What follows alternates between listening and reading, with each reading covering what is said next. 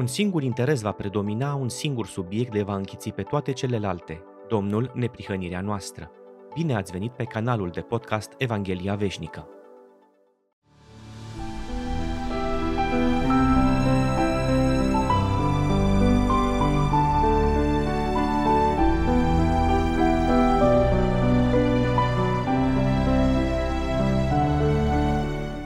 Sunt uluit că treceți așa de repede de la acela care v-a chemat prin Harul lui Hristos la o altă Evanghelie. Nu că ar fi o alta, dar sunt unii care vă tulbură și vor să răstoarne Evanghelia lui Hristos. Dar chiar dacă noi înșine sau un înger din cer v-ar propovădui o altă Evanghelie decât cea pe care v-am propovăduit-o noi, să fie anatema. Cum am mai spus, zic și acum, din nou, dacă vă propovăduiește cineva o altă Evanghelie decât cea pe care ați primit-o, să fie anatema. Acum, caut eu oare să câștig bunăvoința oamenilor sau, din potrivă, a lui Dumnezeu? Caut oare să le fiu pe plac oamenilor? Dacă aș căuta să le fiu pe plac oamenilor, n-aș fi robul lui Hristos. Vă fac cunoscut, fraților, că Evanghelia propovăduită de mine nu este de origine omenească, pentru că nu de la oameni am primit-o sau am învățat-o, ci prin descoperirea lui Isus Hristos. Continuăm studiul nostru din Epistola către Galateni și ne vom îndrepta atenția spre versetele 6 la 12, amintindu-ne că ceea ce este scris aici este cuvântul duhovnicesc și că nimeni altcineva decât un om duhovnicesc nu-l poate înțelege în profunzime. Desigur, chiar și omul carnal poate înțelege ceva din ceea ce citește, însă nu profunzimea spirituală, nu totul și nu suficient pentru a-l face un alt om – pentru a-L crește în Hristos și pentru a-L face destoinic în lupta împotriva căpetenilor, împotriva domniilor, împotriva stăpânitorilor întunericului acestui viac, împotriva duhurilor răutății care sunt în locurile cerești. De fapt, reacția cărnii, a firii pământești, dacă e să folosim traducerea lui Cornilescu, a cărnii, pentru că cuvântul carne este în original în limba greacă, reacția, de fapt, a cărnii la solia lui Pavel este împotrivirea și respingerea. Convingerea dată de Duhul Sfânt și transformarea lucrată de El în noi ne va ajuta însă să depășim momentul inițial, dacă ne dorim. Sunt uluit că treceți așa de repede de la acela care v-a chemat prin Harul lui Hristos la o altă Evanghelie. Nu că ar fi o alta, dar sunt unii care vă tulbură și vor să răstoarne Evanghelia lui Hristos. Cine este cel care face chemarea, care i-a chemat pe cei ce compuneau bisericile Galatiei, care ne-a chemat pe noi?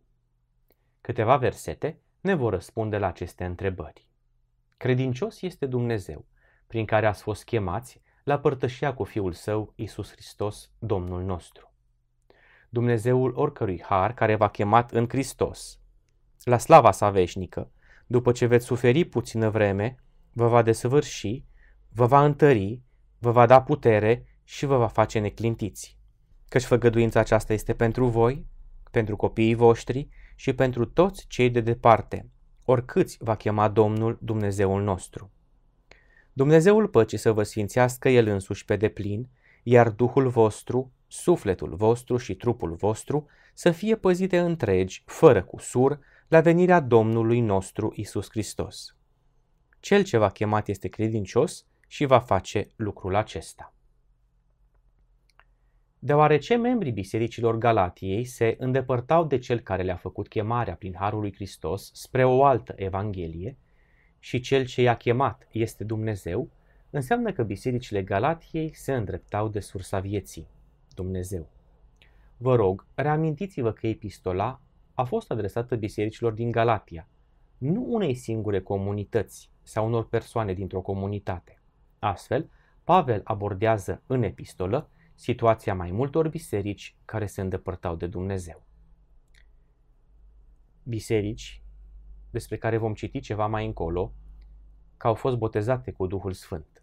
Vedem astfel că scrierea epistolei nu a fost determinată de un lucru minor, ci de o chestiune vitală care l-a marcat profund pe Pavel. Bisericile Galatiei fuseseră îndepărtate de Dumnezeu prin acțiunea fraților falși și erau, evident, atrase spre aceștia. Dar, în același timp, când cineva îl părăsește pe Domnul, se duce înapoi la viața pe care o avusese înainte. Pe când se afla la Milet, în timpul ultimei călătorii spre Ierusalim, Pavel a trimis vorbă după prezbiterii din Efes, care au venit la el. Acestora le-a spus, Știu că după plecarea mea se vor vârâ între voi lupi înverșunați care nu vor cruța turma și se vor ridica din mijlocul vostru bărbați care vor da învățături strâmbe ca să-i atragă pe ucenici după ei. Tot astfel, în măsura în care se îndepărtau de Dumnezeu, membrii bisericilor din Galatia reveneau la viața pe care o aveau înainte, păgânismul. Ce este important de observat aici este faptul că îndepărtarea de Dumnezeu și revenirea spre păgânism a fost generată de frații falși, cei din gruparea fariseilor care crezuseră. Aceștia au atras credincioșii spre ei, predicându-le o altă evanghelie, însă niciodată nu poți estima unde și cât de departe va merge omul care se desparte de Dumnezeu și de Evanghelia lui Hristos. Pavel nu ar fi îndrăznit să atragă oamenii spre sine. Tot ceea ce dorea el, în calitate de apostol, era să știe că în biserici este Hristos. Hristos răstignit în mijlocul lor. Atrași spre o altă evanghelie de care ne vom ocupa în studiile viitoare, bisericile Galatiei puteau sfârși în păgânism, lucru pe care nici măcar frații falși nu-l doreau și nu l-ar fi bănuit. Însă aceste biserici ne slujesc ca pildă. De la ele putem învăța cât de departe putem merge atunci când ne îndepărtăm de Cel care ne-a chemat prin Harul lui Hristos la o altă Evanghelie. Și tot din experiența lor învățăm pericolul care este ascuns în alte Evanghelii. Dacă nu înțelegem această situație doar din cele amintite până acum, putem să ne amintim că Evanghelia este puterea lui Dumnezeu pentru mântuirea fiecăruia care crede. Oricine se îndepărtează de Evanghelia lui Dumnezeu, se îndepărtează de puterea lui Dumnezeu și oricine se îndepărtează de puterea lui Dumnezeu nu mai are nimic decât ceea ce oferă această lume, adică păgânismul în oricare din formele sale și puterea cărnii, a omului. Galatenii care se îndepărtau de Evanghelie nu mai aveau puterea lui Dumnezeu prin credință pentru mântuirea gata să fie descoperită în vremurile de apoi. Nu te poți îndepărta de Dumnezeu fără să te îndepărtezi de Hristos și de asemenea de crucea care este puterea lui Dumnezeu. Într-un studiu viitor vom reveni asupra întoarcerii galatenilor spre păgânismul la care renunțaseră când îl primiseră pe Hristos. Înțelegem acum că Galateni este o scrisoare, o epistolă care trebuie să rezolve o criză spirituală și existențială imensă. Nu pentru galatenii de pe timpul lui Pavel, ci pentru creștinul de astăzi, care din diverse motive se îndepărtează de puterea Evangheliei. Și faptele sale, ascunse sub o mască a sfințirii, nu sunt altceva decât faptele păgânismului.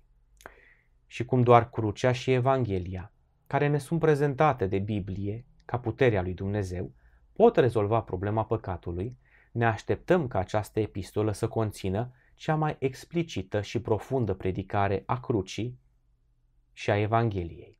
Ne așteptăm așadar să găsim în epistolă cea mai convingătoare predicare a Evangheliei și cea mai puternică chemare din partea Duhului lui Dumnezeu prin Pavel, robul lui Hristos, pentru creștinul rătăcit. Însă nu numai pentru el, ci în mod special pentru el, deoarece aceasta era situația unora din Galatia. Dacă Evanghelia mântuiește, înseamnă că această altă Evanghelie, care de fapt nu este alta de vreme ce există una singură, înseamnă că această Evanghelie le promitea credincioșilor mântuirea. O falsă Evanghelie care promitea salvarea. Avem de a face așadar cu o imitație, un fals. Însă și cu o problemă de optică pe care doresc să o evidențiez astfel – Industria ne-a învățat să folosim cuvântul piele în mod greșit. Astfel, noi spunem piele și la un material care este făcut din pielea animalelor, dar și la un material destinat să imite pielea animalelor, spunând piele naturală și piele sintetică.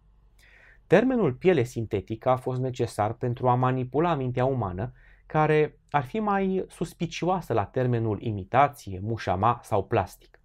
Și pentru că ei vor să vândă foarte scump ceva foarte ieftin, folosesc un fals care acționează la nivelul minții, folosesc cuvântul piele pentru ceva ce nu este piele. În felul acesta, mintea umană este păcălită. Tot așa. Pentru a putea înșela oamenii prin aceeași tehnică ca cea de mai sus, satana transmite vești bune, dar care nu sunt cu adevărat vești bune. Evanghelii care nu sunt evanghelii. Epistola către Galateni este cuvântul lui Dumnezeu, de unde eu pot învăța ce este adevărata Evanghelie și care sunt principalele caracteristici ale unei Evanghelii false. Cât de importantă este, deci, acum, astăzi, pentru noi, această epistolă. Totuși, mă întreb dacă este sau dacă va deveni importantă, crucială, într-atât încât să ne atragă atenția de la preocupările pe care le avem, preocupări apocaliptice, să ne atragă atenția de la presupunerile pe care le facem cu privire la evenimentele ce au loc acum și la cele care au loc, vor avea loc în viitor. Dacă, vor fi, dacă Evanghelia va fi atât de crucială și atât de importantă, încât să ne, să ne ia din a mai folosi timp și energie pentru aceste lucruri, dar nu numai, și toate tot timpul nostru și toată energia noastră să fie concentrată spre înțelegerea și trăirea Evangheliei. Apoi, din această trăire a Evangheliei, să rezulte și aspectele legate de profeție, de ceea ce se întâmplă astăzi în lume, de încercarea de a distruge creștinismul și așa mai departe. Puțin inversate rolurile și preocupările în viața noastră spirituală. Va deveni preocuparea pentru Evanghelie predominantă în viața bisericilor noastre? Sau luăm ca garantat faptul că noi avem deja puterea Evangheliei și ceea ce ne lipsește este expunerea vaccinului, a fiarei, a semnului ei și a realității dureroase că democrația nu este democrație. Reformulez, în timpul crizei prin care trece acum omenirea, timp în care este nevoie de Biserica lui Hristos mai mult ca oricând altcândva, sunt dispuse bisericile, adică credincioșii, să-și evalueze credința și Evanghelia pe care o predică în conformitate cu ceea ce spune Biblia, atunci când este lăsată să se exprime singură, fără a primi vreun ajutor de la oamenii învățați sau neînvățați? Dacă mie personal mi-e teamă de ceva în aceste zile, nu este că un nou regim totalitar se ridică în democrații și pune stăpânire pe mintea și viața oamenilor. Nu este că în curând vom sta față în față cu semnul fiarei și chiar cu fiara, sau că se duce o luptă vizibilă pentru distrugerea principiilor creștine. Mi-e teamă că bisericile vor spune un categoric nu la întrebarea de mai înainte. De ce? Pentru că dacă Evanghelia trebuie să aibă alt rol în biserică decât cel pe care l-am dat noi acum Evangheliei, iar bisericile, adică credincioșii, nu sunt dispuse, nu sunt dispuși să accepte rolul adevărat al Evangheliei, al Evangheliei lui Hristos, rolul pe care Dumnezeu vrea ca Evanghelia să îl aibă în biserică. Credincioșii, bisericile, vor deveni fața cea mai urâtă a ceea ce poate produce păgânismul. Noi ori vom avea puterea crucii și a Evangheliei, ori vom fi mai rău ca necredincioși și vom ajunge să persecutăm și să impunem mai mult ca ei atunci când vom avea ocazia să impunem. Și ceea ce vom impune va fi o evanghelie falsă, o mântuire falsă, adică o putere falsă. Și cum creștinismul, de la Biserica Catolică la cele mai noi curente evanghelice, își dorește și o supremație temporală, nu doar una spirituală, este important să ne gândim la aceasta ca la o posibilă realitate, la o posibilă revenire a creștinismului la puterea pe care a avut-o cândva în trecut. Însă, la o putere a creștinismului fals, bazat pe o falsă evanghelie. Declarația lui Pavel că nu există altă evanghelie decât cea predicată de el, impune faptul că nu a existat niciodată o altă evanghelie, pentru că Dumnezeu nu se schimbă, El este întotdeauna același. Aceasta înseamnă că nu a existat niciodată o altă cale de mântuire decât cea prezentată de Hristos și de apostoli în Evanghelie. Înseamnă că nu a existat altă cale decât prin cruce, har și credință. Astfel, când lui Avram i-a fost predicată Evanghelia, nu i-a fost predicat altceva decât ceea ce ne este predicat nouă de Hristos și apostoli. Când evreilor li s-a predicat Evanghelia la scoaterea din Egipt, nu s-a așteptat de la ei decât ceea ce se așteaptă de la noi, să trăiască prin credință. În ceea ce privește mântuirea, profeții care au slujit Domnului pe toată perioada Vechiului Testament nu au avut în vedere altceva decât pe Hristos și Evanghelia sa, adică crucea. Așadar, de la prima predicare a Evangheliei din Geneza capitolul 3, versetul 15, până la ultima predicare a Evangheliei, din solile celor trei îngeri din Apocalipsa capitolul 14, versetele 6 la 12, Dumnezeu nu a avut al mijloc de mântuire decât, al, decât cel al crucii, harului și credinței. Dar chiar dacă noi înșine sau un înger din cer v-ar propovădui o altă evanghelie decât cea pe care v-am propovăduit-o noi, să fie anatema. Cum am mai spus, zic și acum, din nou, dacă vă propovăduiește cineva o altă evanghelie decât cea pe care ați primit-o, să fie anatema. Acum, caut eu oare să câștig bunăvoința oamenilor sau, din potrivă, a lui Dumnezeu? Caut oare să le fiu pe plac oamenilor? Dacă aș căuta să le fiu pe plac oamenilor, n-aș fi robul lui Hristos. Dat fiind faptul că nu există o altă evanghelie prin care să fim mântuiți, nu este de mirare că Pavel exprimă un blestem asupra oricui s-ar aventura să predice altceva decât Evanghelia lui Isus Hristos. Blestemul este rostit atât în dreptul omului, cât și în dreptul îngerilor. Totuși, de ce să fie blestemat omul sau îngerul care prezintă o altă Evanghelie? Pentru că aceasta îi ține sau îi îndepărtează pe oameni de puterea lui Dumnezeu. Îi ține în afara posibilității de a fi mântuiți. De fapt, îi ține sub blestem sau îi aduce sub blestem. Astfel, este numai normal să fie blestemat un astfel de om.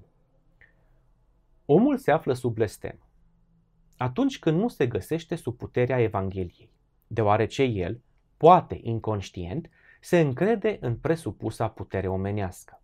Dar, pentru că niciun om nu poate răscumpăra pe altul, spune Scriptura, blestemat să fie omul care se încrede în om și care își face carnea braț al său.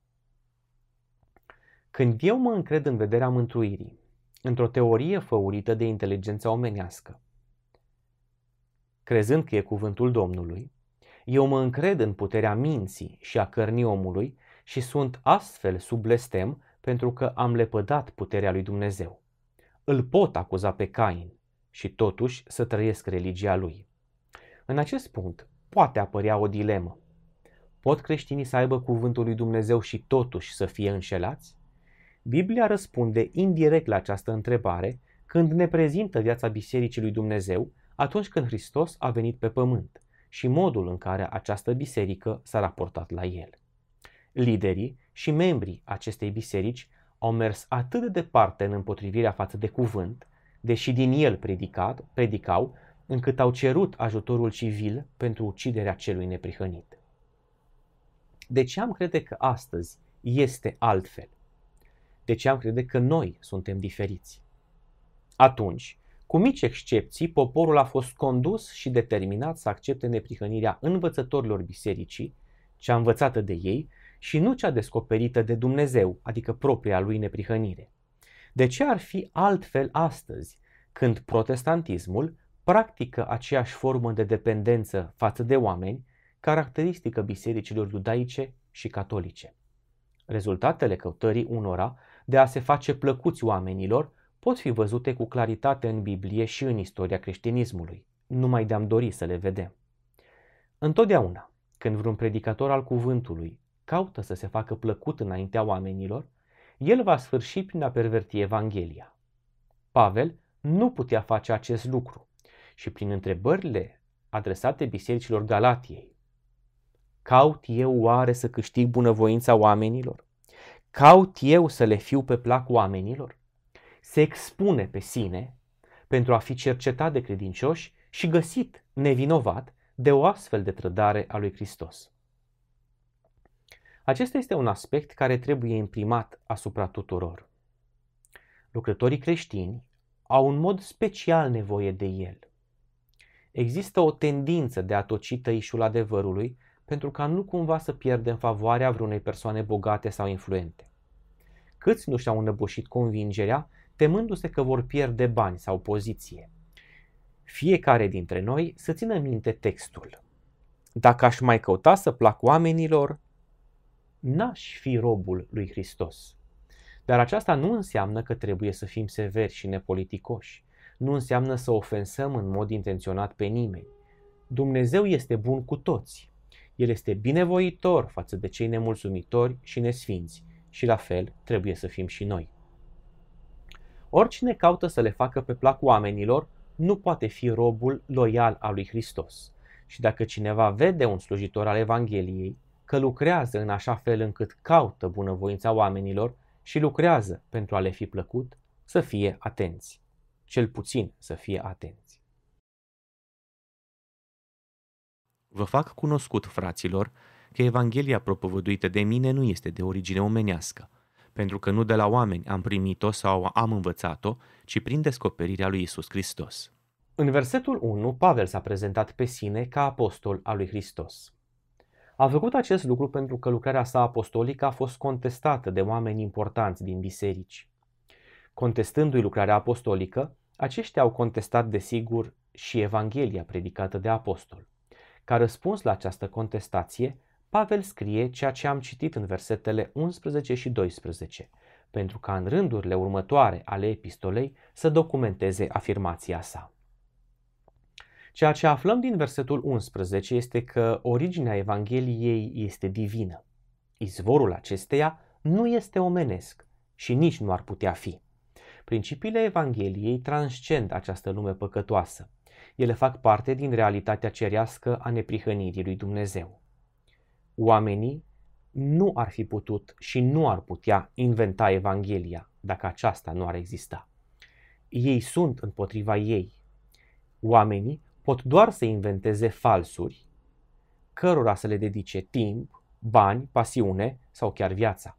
Și ce este foarte important, Evanghelia se primește și se învață prin descoperirea lui Isus Hristos. Doar când Hristos ni se descoperă în deplina sa slavă, dar și umilință, Evanghelia poate fi deschisă înțelegerii noastre. Ori de câte ori cineva citează numele vreunui predicator sau doctor în teologie foarte cunoscut și stimat pentru a-și justifica credința sau pentru a-i da mai multă greutate în fața persoanei pe care caută să o convingă, el însuși arată prin aceasta că nu cunoaște adevărul despre ceea ce mărturisește. Poate fi adevărul ceea ce zice el, dar el nu știe personal că este adevărul și nu-l cunoaște, pentru că dacă l-ar cunoaște, nu ar apela la oameni pentru a da greutate adevărului. Este privilegiul fiecăruia dintre noi de a cunoaște adevărul.